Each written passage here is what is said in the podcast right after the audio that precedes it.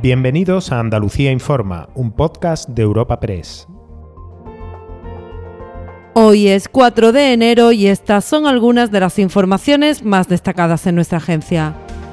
José Antonio Griñán, el expresidente de la Junta, condenado a seis años de prisión por el caso de los ERE, ya se ha realizado el estudio médico que decidirá sobre si entra en la cárcel o no tras hacer pública la enfermedad que padece. Mientras se resuelve este apartado judicial, vuelve a la palestra la posibilidad de otra vía para evitar la cárcel, la del indulto.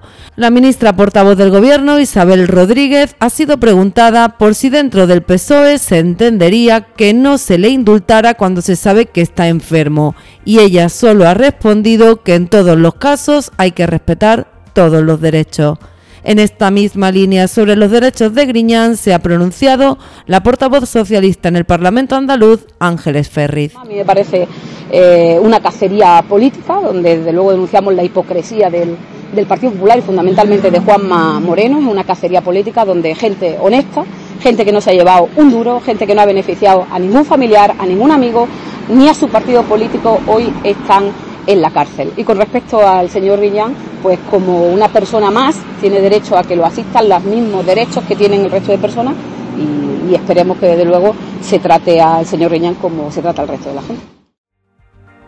Esta primera semana del año, el PP sigue dando pasos en el camino hacia las elecciones municipales. Tras dar a conocer nombres de algunos candidatos de capitales, hoy a nivel nacional se ha conocido que será el malagueño Elías Bendodo el que dirija la campaña a nivel nacional para estos comicios tan importantes para el partido de Núñez Feijóo.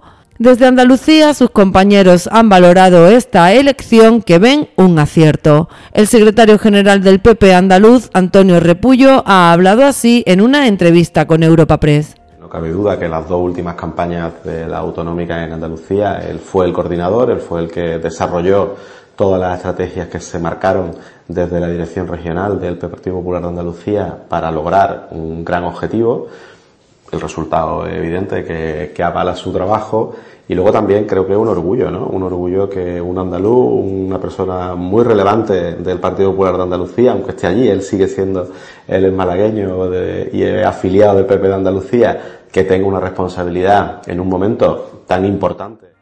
Y al cierre volvemos como ayer a irnos a La Peza, en Granada, donde la fiesta ilegal que ha concentrado a varios miles de personas desde el pasado 30 de diciembre empieza a dispersarse lentamente. El alcalde Fernando Álvarez confía en que no se prolongue hasta el Día de Reyes como llegó a decirse y desde la Guardia Civil mantienen su dispositivo de control, sobre todo por los efectos en las carreteras y porque ya ha habido en total cuatro detenciones. Escuchamos por ese orden al alcalde y a una portavoz de la Guardia Civil. Y ya poco a poco se está despejando. De hecho, visualmente antes era una, línea continua de, de vehículos y ahora ya hay bastante claro. Se detuvo otra persona por atentar contra gente de la autoridad y en la noche de ayer a dos personas por tráfico de drogas, ¿vale? Independientes, quiero decir, primero a uno y luego a otro que no. Recuerda que puedes encontrar estas y otras muchas noticias en la sección de Andalucía en nuestra web europapress.es.